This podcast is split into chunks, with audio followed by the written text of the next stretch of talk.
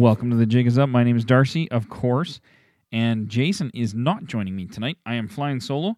Uh, it is through a happenstance of a little bit of a fender bender that Jason was in. Uh, he's okay. His family's okay. Everybody seems to be okay.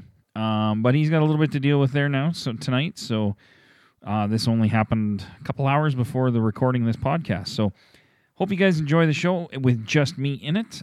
I know it's not the usual banter that you're used to, but I hope to do at least uh, 50% as good. If you, I'm sure you guys will let me know if you didn't like it. I wanted to start off tonight um, with a story that is very troubling to me. And it's troubling to me for a number of reasons. Uh, so I'm just going to kind of highlight what the story was and then talk about what bothers me about it. So there's a school board out in Ontario, and it's the Windsor School Board. Um, now they have several people running their Indigenous programming for their uh, I don't know if it's K through 12 or what it is, um, but uh, several of those people are self-identified Métis, and that's not the troubling part of the story. Uh, we're not really sure if these people really are Indigenous at all. Um, they just claim it on a form. They said self-identify as Métis, and then they got to take on all these jobs that uh, running this indigenous programming and running the budget and running all these numbers and huge dollars. Like it's, you know, I mean, it's not massive, massive, but it's a million, about a million bucks a year. Um, and there's been some question even on the First Nation side of things. Are these guys even indigenous? Like, I don't know. I'm, we don't know who these people are. Um, they certainly don't ever partake in any ceremonies or events locally that we've ever seen. Um, so it's interesting. It, it's a it's a disturbing story because I think, uh, from what I'm gathering from what I'm reading, it is another example of uh, you know self-identifying um, quote unquote Métis people. Uh, you know, using the system to their advantage, gaining personal advantage by by claiming that identity. Now, what bothers me about that is there are lots of people in this on this country who self-identify as Métis, and not because we want to see any benefits, not because we want to get a job, or because we want to save taxes or get free gas or any of those stereotypic tropes that you that are always drug out. There are certainly people that do that, and those are the people that really concern me, which is why this story bothered me so much. And I know to some people on the interweb and the social media, they would be going, But wait a minute, Darcy, aren't you one of those Eastern Metis frauds? And, you know, no, I'm not. Um, and the reason I'm not is because, you know, like, yes, I do claim some of my indigenous ancestry goes back into the, you know, the Acadia days and things like that, Eastern, um, the eastern part of the country. But there is another indigenous part of my family that I cannot simply cannot trace through paperwork, and so that side of it, uh, it is what it is. However, I I don't want any benefits from me. I don't want to take anybody's rights. I don't want to step on anybody's toes. I don't want to claim hunting rights. I don't want any of that. Um, I simply just want my identity. I want my family's identity. I want to be me. So to those same haters, they'd be going, "But there's no difference. You're a fraud, and everybody in the East Coast is a fraud." And the, the truth is, is you know, I, and I think um, it might have even been Joanne that I, I saw post this, uh, Joanne Brissett, uh, who posted this online. But uh, you know, it's a matter of being brushed with the same stroke as the worst people in your group of of of people, I guess. So there are people that probably fraudulently claim to be at Métis that are trying to do this for, to gain personal advantage, gain personal benefits. In this case, gain jobs, high paying jobs, uh, and run an entire program without ever having any history in those as being indigenous. Their family does not have the history of being indigenous. Um, I know for myself, if somebody was to offer me an indigenous job, I would have to turn it down. Not because I'm not indigenous, but because I haven't lived a lifetime of knowing my culture and understanding my traditions and my history, my family history, all these kinds of things. I could not then start a job where I'm telling other people about indigenous things. Um, I can study about Métis, can study about culture, but I, I am in my own personal life working on those things outside of anything that anybody ever sees. But I'm in no position to take those kinds of, of jobs. And I know there's a lot of people, even that are Red River Métis, that are trying to reconnect, who maybe just found out in the last year, two years, five years. And even they would say, you know, I can't take that job because I don't I don't know enough about my indigeneity to really be able to teach this to others.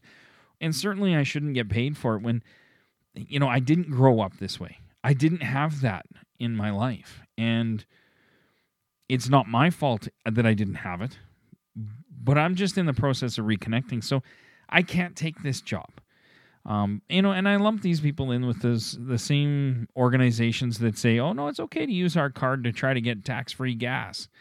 and try to make their cards look like uh, you know uh, Indian Indian Act and Post status cards. Like they're the same group of fraudulent people. Um, and I, I think that's a very disturbing trend, and I think it's a very it's a trend that take it should be taken seriously. And I don't blame our First Nation family. Uh, I don't blame uh, you know any of the other Métis, Red River Métis, or any or otherwise for being pissed off about it, for being upset about this. Um, it bothers me because this takes away the credibility from people who truly are Métis, truly are Indigenous, and who simply just want to understand who they are and their family and be part of a community. So if that for them means their local, uh, you know, uh, community or um, you know, for a Métis nonprofit or something, if that's their community, then they want to be part of that. And I, I that's the people that need to be taken seriously, and these people need to be ferreted out. But we need to recognize that these people don't recognize or represent all Eastern based Métis. They don't represent all Quebec Métis or all any Métis. These guys represent these guys. they don't represent me. They don't re- represent a lot of people. Um, in fact, they don't represent anybody, like I just said. And if we're if we're gonna play this game of taking the worst people as representatives of, you know, in this case, Eastern Métis, well, the same could be said for Red River based Métis. There are some absolutely pitiful people that are Red River Métis. They're not pitiful because they're Red River Métis, but in any group of people, you're going to have a few jerks, a few people that nobody likes. And that's fine, that's natural. And so this happens in every group. It just so happens that in the case of Eastern Metis, it's these people who self identify for their own benefit and for their own gain and for their own personal betterment. These are the people that certain academics and certain wannabe academics um, claim represent all Eastern Métis, and that just simply isn't the case. Um, I think that's a really deplorable way to look at things, and it, it's no different than the discrimination faced by any oppressed p- group of people throughout history. You paint the, the whole group with the same brush. That's discrimination. Um, I don't know how else you you you say that without saying, no, that's basic discrimination. Um, and so it, it, this story really bothers me. And it's it's got a lot of facets to it that really bother me, and I and I hope that it gets rooted out. But I hope we can keep perspective. I hope that everybody that listens to this podcast, but I hope everybody out there can keep perspective. There are people that fraudulently claim a First Nation identity, and there's probably been ch- can, can, uh, cases where people have claimed a, a fraudulent Inuit identity. Right now, people are claiming this because it's it's people think all indigenous are getting all these benefits. And certainly, uh, a lot of people are misled as to what the Daniels decision really was. And so, yeah, they might fraudulently claim to be Métis. Um, but I think what we need to do is we need to look at at who these people are. And if I'm claiming Métis identity to get a job, yeah, then that's wrong. That's just wrong. if I'm putting the work in to learn the culture and learn and understand who my family was and how my family moved around and why they might have um, you know why i might have not have grown up being understanding who i was like what happened in my whole family story this is this is the, the type of people that are trying to get to the bottom of this for their own questions and their own answers but that's a very personal thing and uh, you know i just want to point out to everybody that i don't um, believe that these people working for this windsor school board should be doing these jobs unless not even just simply because they're fraudulent Métis. Let's pretend they're all real Métis. Let's say they're all Red River Métis, but they only reconnected with their culture a year ago. Well, then you can't teach other people about Indigenous identity if you've only started learning it yourself.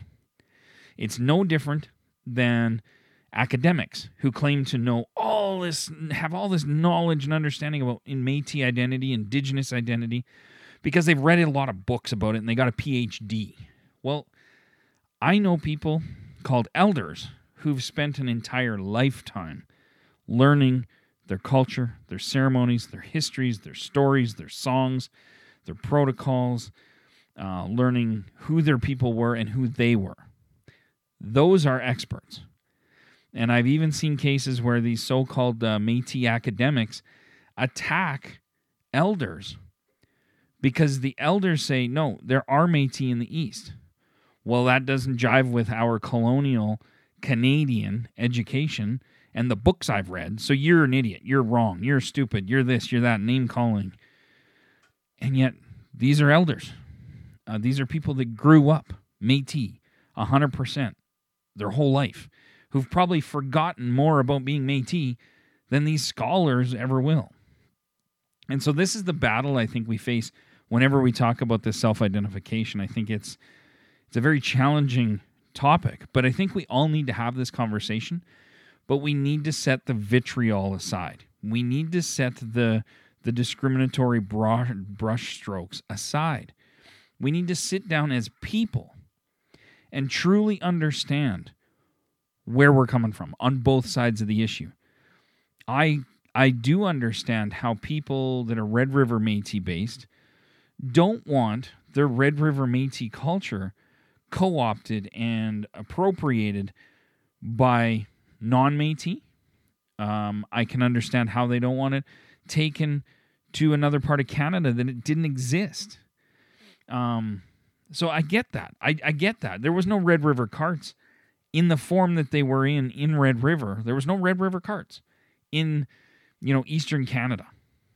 Um, there just wasn't. Maybe maybe years and years later after they heard about them and the, you know maybe they made it there. But the Red River cart originated in Red River. I get that. So I don't want that cart in Eastern Canada either. Eastern Canada should have its own and and does have its own cultural aspects. But that's where we need to sit down at the table or, you know, big room, whatever, and talk about these things in a calm, cool and collected way. We need to have a conversation as opposed to an argument. We need to understand each other. We need to listen as much as we speak. And I think if we could do that, if we could set aside the extremists on either side. So if we take the academics that are are making up things and and and literally just brushing everybody with one stroke, um, if we set them aside, we'll call them the Red River Nationalists. Set them aside. And we set aside these fraudulent people who are claiming a Métis identity who who shouldn't, like these people teaching at this um, Windsor School Board. Um, whether they're Métis or not, they shouldn't be teaching because they don't know the culture. They don't know Indigenous cultures and, and histories and stories and all that kind of stuff. So they shouldn't be teaching it. Um, so let's set all those people aside and let's let the main group of Métis, the other 80% of Métis, get together and collectively come up with an, a, you know, a solution to these problems. That that is a mutually agreed upon solution, is a mutually accepted solution where all sides have been heard, all sides got to speak, and we can all come together in a decision, not continuous fighting on social media barking at people, attacking people, going after people because they're friends with people who are Eastern Métis. Um, you know, these are things that are just wrong. And, you know, there's people out there that have published a book and gotten a PhD, and they claim to know more than people who are, I'd say, you know, mid 60s and have lived and breathed being Metis their entire life. That's just wrong. That's equally as wrong as these fraudsters. So that's my take on this. That's one story that I thought was very troubling, and I wanted to make it very clear, especially to to people who think that you know Eastern Métis just want to take everything. They want to. We want all us all of our advantages, and we just want tax breaks and all this. I, for one, don't want anything. I want the freedom to pursue my own family history and answer my own questions and come to an understanding who I am. And I have some very, very wonderful Indigenous people surrounding me in my personal life that are helping me get there. And those are people that um, I will always, always remember and always, always cherish. So that's what I'm doing. I don't want hunting rights. I don't want free gas. I'm good with everything in my life. I just want to know who I am. But I also don't want somebody else to tell me who I'm not. I don't want somebody else to jump all over me because I say I'm Métis. You know what? Just let me pursue my identity and who I am. So that's kind of my take on that. Um, I know we've gone over this on the show a bazillion times, but you know, stories like this kind of come up, and they really do piss me off because it takes all the steam out of uh, you know anything that Eastern Métis have have built up. Um, and you know, I I don't know. There's a lot of things that I could go on and on about this. I think it highlights some of the the disconnects we have with our First Nation and Inuit family uh, as Indigenous people on this land. I think, you know, I'm, I'm not going to blame the what we call the cartel, which is the Métis National Council and affiliates. I'm not going to blame them for this issue. Um, you know, but where are they in standing up against this stuff? Um, where are they in standing up and saying no? Why aren't they negotiating with school boards to say, look, if you want Métis people to be teaching, we will provide those Métis people, but we will have vetted them so that we know that they know the history, they know the traditions, they know um, Ontario Métis. Um, they have that knowledge, as opposed to just random Métis people getting hired. So, um, and I don't blame the Métis Nation of Ontario for that. I do, I do think that they could do a lot more. I think the cartel in itself could do a whole lot more to step up to the table with both governments and First Nations and Inuits to to participate in a much better way collectively. But uh, but again, I don't blame any Indigenous groups for this. I think this is people trying to take advantage of the system, and they are doing it. And it's uh, it's a piss off to me just as much as it would be to uh, Red River Nationalists, and I think it's wrong. So. And this podcast is uh. This is going to be amazing because I'm going to move on to another story. Um, but I actually have two kind of shorter stories to talk about. And I, am even a little bit shocked with myself about this. But the second thing I want to talk about tonight was the Manitoba Métis Federation is angry with the provincial government again. Shocker, I know. Um, but this time it's due to the lack of Métis being appointed to the Fish and Wildlife Enhancement Fund Board.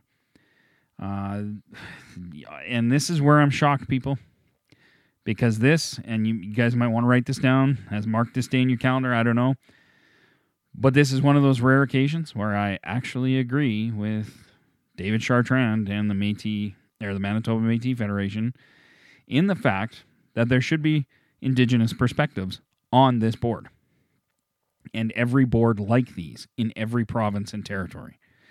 However, I would go further to say that it should have both First Nations, or I guess not both, but First Nations, Inuit, and Metis, if that applies in that province or territory. Um, and I, I, believe it should be First Nations from the traditional territories within that province or territory, um, and also Métis from within that those those territories. Um, so you know, like these, I just want to.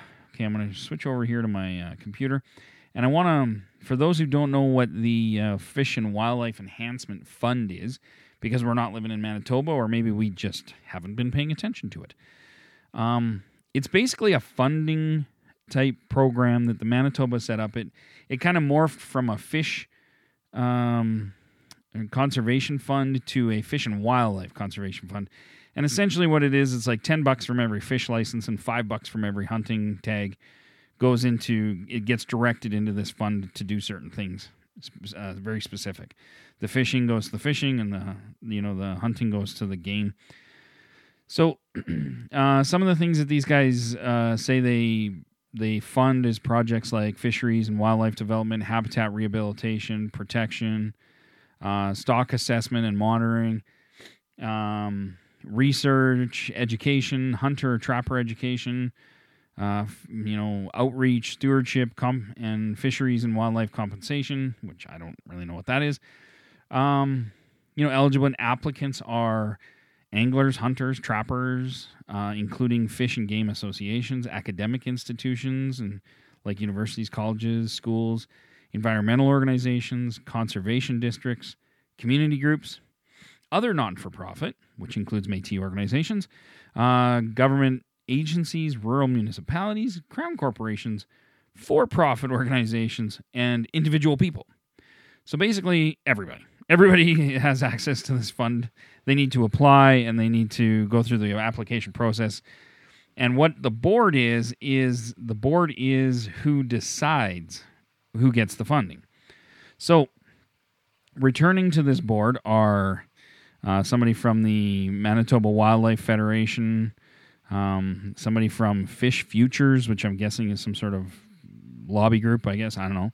Um, Swan River Sport Fishing Enhancement Incorporated, Walleye Angler Association of Manitoba, Fish Lake Improvement, uh, some guy from Argyle, I don't even know what that is, Manitoba Fly Fishing Association, Manitoba Wildlife Federation, Manitoba Trappers Association, Intermountain Sport Fishing Enhancement Incorporated, and some other company, one name company, I don't know what it is. And the new appointees to this this board are people from the Manitoba Wildlife Federation again, Ducks Unlimited, Environmental Consultant and Wildlife Society of Manitoba, Manitoba Lodges and Outfitters, Manitoba Big Game Trophy Association, and Webber's Lodges and Churchill Wild. Now, why I read that all to you is because you notice that there is not one single in- Indigenous organization or group or nation listed amongst those uh, people appointed to that board. So that means there's absolutely zero Indigenous input on who gets the funding, how the funding's used, and how that board even operates. So when we talk about this, uh, you know, big term called reconciliation, uh, I just want to say to all provincial governments and territories, this might be a good place to start. Is on your boards and on your committees, you may want to find ways to start incorporating Indigenous perspectives. And I'm not meaning that you just go out and find the closest Indigenous person and put them on the board. What I mean is you go out and you purposely find uh, experts, Indigenous experts in these areas to consult with, to be part of the board, to be on the board. Um, you know, through the nonprofit world, I have heard a lot of people say, well, how, you know, how can we attract Indigenous people to our board? Well, the first step is is go out and ask Indigenous people to be on your board, um, and go actively seek out Indigenous people to be part of your board. Don't expect them to come to you. Um, so this is, you know, this is one of those rare times where I actually totally agree with the Manitoba Métis Federation and the fact that there needs to be Indigenous perspectives on this board, especially a board that hands out funding for wildlife conservation and wildlife enhancements. Um, I don't believe that anything should be do- being done on this board. No money should be being handed out, specifically without the First Nations whose territory this is, but also without the Métis being a part of this. So, uh, in this case, it's in Manitoba, and as far as I know, there's not a uh, traditional Inuit population there. But feel free to correct me if I'm wrong, which I'm sure you guys will. But for if there is not an indigenous there or Inuit there, then it should be the First Nations whose territory that is, and the, the Métis, and it should be first a representative from every nation that is there because it, that it, that Manitoba takes up part of their traditional territory. Um, and that should be the onus on the government to make that happen. This shouldn't be on Indigenous people to fight and fight and fight and fight and fight to be on these boards. It should the onus should be on the governments themselves to make these boards Indigenous and make them have Indigenous perspectives. And I would think anything to do with wildlife and fish and wildlife would be the easiest place for a person, for a government to start looking to indig- bring in more indigenous perspectives. Like, I mean, come on. Talk about the e like this is the low hanging fruit, folks. Pick it. Start picking. So I thought that was fantastic that uh, they came out and said that. So I guess good for you, David Chartrand. I don't know what to say, man. I'm shocked. And and now I continue on with my apparent love fest for the Métis Nation organizations. Because I really wanted to applaud the Métis Nation of BC for fully supporting the BC government's sexual orientation and gender identity initiative with their First Nations family. Wow. I wonder like I wonder if these organizations like the the Métis Nation of BC and the Manitoba Métis Federation, like I wonder if they understand if they get a different feeling when they know that they're working with their First Nation family and not against them or not without them. And uh, I wonder if they get a different feeling inside once they feel better about it. Because I know I certainly do when I read stories about it, and I hope you guys out there listening do as well. But uh, this is this is a program that uh, for anybody who's Christian you might not agree with. Uh, there were protests from Christian groups, Catholic. I think there was a Catholic group or a Christian group. Uh, some, you know, people for the faith of humankind group or some crap. The bottom line is, um, if you don't agree with it, hey, you're welcome to protest. But uh, I'm just really happy to see that the Métis Nation of BC stood up and signed uh, to support this initiative in British Columbia. So I really hope we start seeing this in, if it's not already in British Columbian schools, I hope it gets in there real quick. And um, I think for our LGBTQ2 plus community, it will be um, huge and it will be a great way to, for, you know, British Columbia to show their support, but also for the indigenous groups that signed to support this. It is, shows an, uh, a firm support of your Two Spirit community which makes me quite happy. And I hope it makes you guys quite happy. And if you don't like, uh, you know, sexual orientation and gender issues being taught in school, don't please do not contact me on social media. I don't want to hear about it because I'll just I'll end up blocking you or unfriending you or whatever. So, from my perspective, don't tell me about your opinions. I really don't care. Um, if you want to protest, go protest, but don't don't argue with me about it. I don't want to hear it. Um, as much as we say, please provide feedback on when it comes to LGBTQ2 plus. If you do not agree that you know they have rights, then as far as I'm concerned, piss off. Um, now, I, the last thing I wanted to talk about was uh, my trip out to Victoria. I did not get to sit down with my buddy James and record a conversation with him again. This is like my third attempt now. So I think next time he's in Calgary, I'm going to uh, force him into my podcast basement and make sure that we record a conversation. Um, but the reason I was out there, and the reason I wanted to tell you guys about this was, I actually went out there, uh, not just for a vacation, but I went out there to have a conversation, be part of a conversation with Indigenous and some non-Indigenous as well uh, men, talking about uh, what is masculinity and what it does it mean to be a man in today's society. And I think this is a very important conversation we need to start having as men. And, uh, you know, I'm, I guess I'm speaking to the men listening now. Um, if you aren't having these conversations, you need to be the one starting these conversations. I am working to be part of a, you know, a men's group here in Calgary. To uh, it's an Indigenous men's group, and to be part of these conversations and to find out and to just start talking about healthy uh, masculinity and healthy ways that we can uh, be men in our communities, in our families, in our you know relationships, in and like I said, in our communities. And so I think this is a very very important conversation to have, especially when you consider all of the uh, and I'm, I apologize for my language, but all of the absolute bullshit that we are seeing on TV now with the likes of, you know, rapey Bill Cosby and rapey Harvey Weinstein and rapey Brett Kavanaugh and, you know, um, guys like uh, comedians and like Louis C.K. and things like that. Like, these are again are not the examples that men want to use as what men are. Um, and it's it's very um, d- difficult to have that the just have that. Uh, well, it's not all men. Yes, it's not all men, but men aren't doing enough, in my opinion, to stop this shit. To say this is wrong. What they're doing is wrong. And so that's part of that is why I went out there was to have this conversation and be part of it and hear other perspectives. Um, to give you an understanding, this is it was a group of men where I only knew I knew two of the men there really well. I knew a third one in passing, like sort of. Um, but the other men that they were there, I think there was like three or four other men. I didn't know them at all. I met them at the group, and you know what was nice to sit around and talk about this with men and just be open and honest and not hide it back, not hide anything, not have to hold back and and uh, you know a couple of people got emotional and it was great. It was okay because uh, I think that's another thing. You know, like as men, we got to start realizing we have emotions, we have feelings, we we can feel sad, we can cry, we can.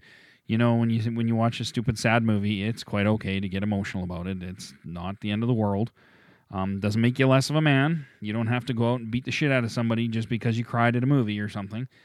Um, but these are important stereotypes. Like we talked a lot about the stereotypes um, that men face. The you know the stereotype of violence and aggression that we often see associated with men. Um, we talked about um, what men and ro- women's roles in ceremony and and in in our traditional ways uh, going back, um, and the importance of two spirit people in our ceremonies in our life traditionally. And uh, unfortunately, we weren't able to have um, any two spirit people there. It just just didn't work out. Um, but this group is going to get together again in the spring, so we're hoping to we can attract a few more people to come. Um, but I will let the organizers, uh, the organizer of the event, decide who who's coming. I'm not gonna openly invite all y'all. Um, you know, we talked about other things like uh, men, what it means to be a role model, and speaking up for for the atrocities that you know or may know are happening. Um, standing up for people and for our people, our communities, our women, our children, each other. Um, and then, of course, we got into you know what it means to be a warrior. Uh, and obviously, uh, you guys listening probably know that it doesn't mean that you just kill and and go to war and, and bomb or, or slaughter everything that stands in your path. Being a warrior means so much more than that. It's it's about protecting and, and supporting your entire community and being that person that people can rely on.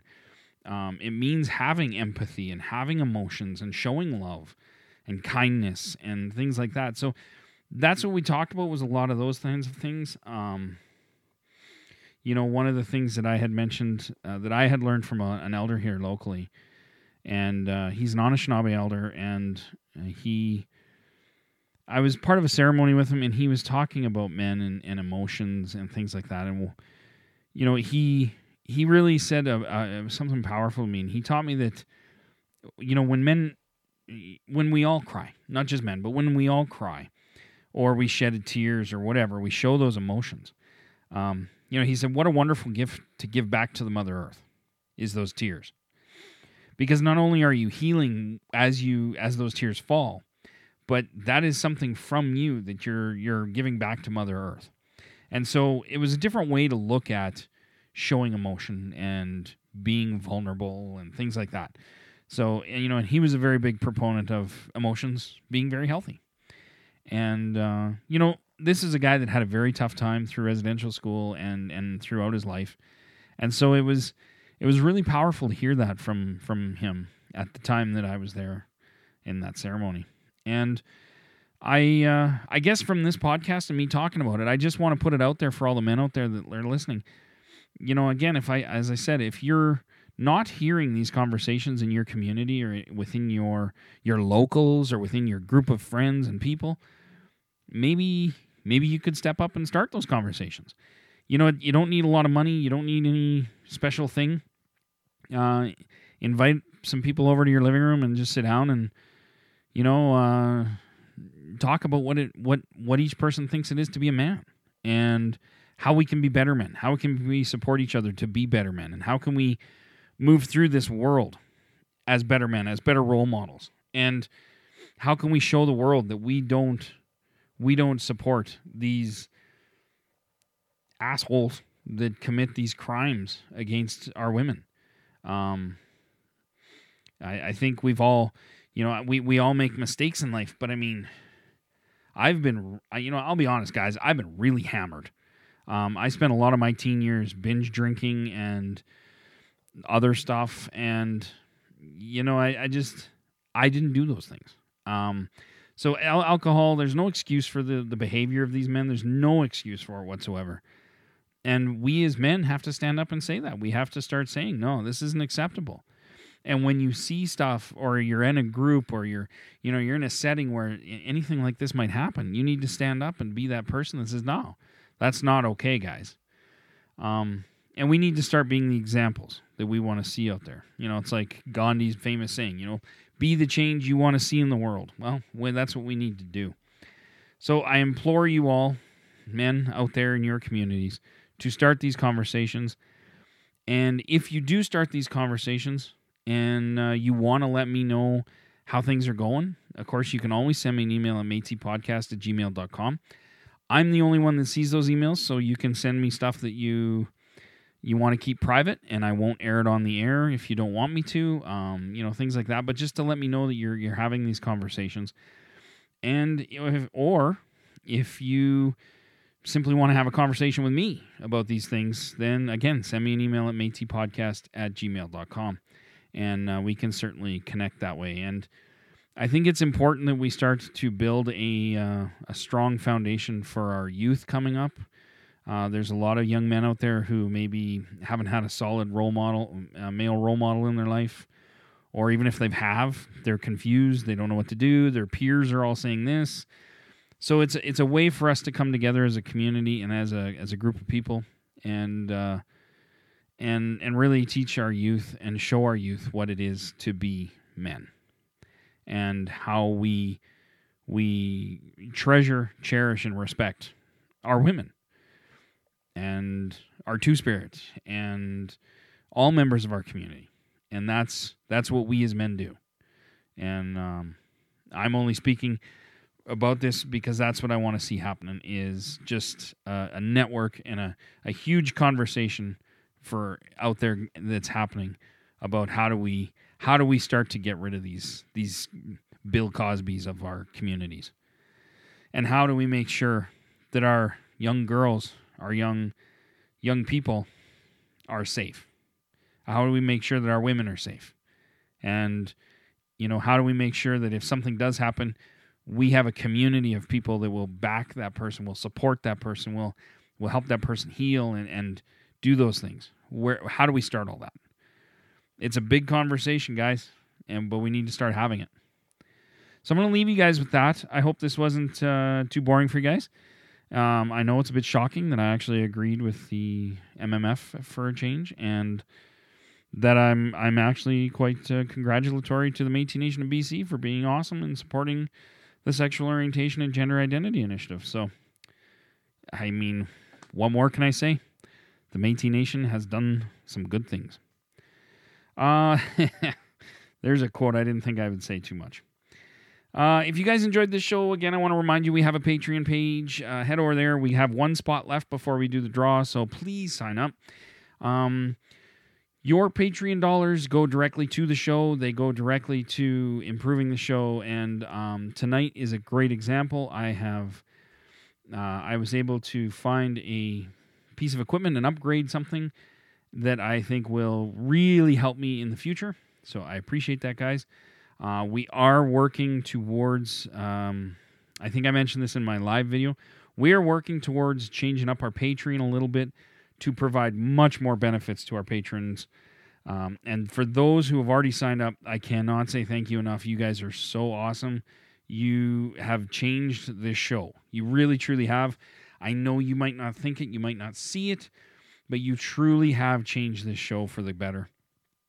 Um, and it will continue to get better, and we will continue to do good things with with our Patreon money. So head over there and support it. Um, and probably in the next six to eight weeks, you're going to see that change to really providing you with some some huge value. I hope. I hope.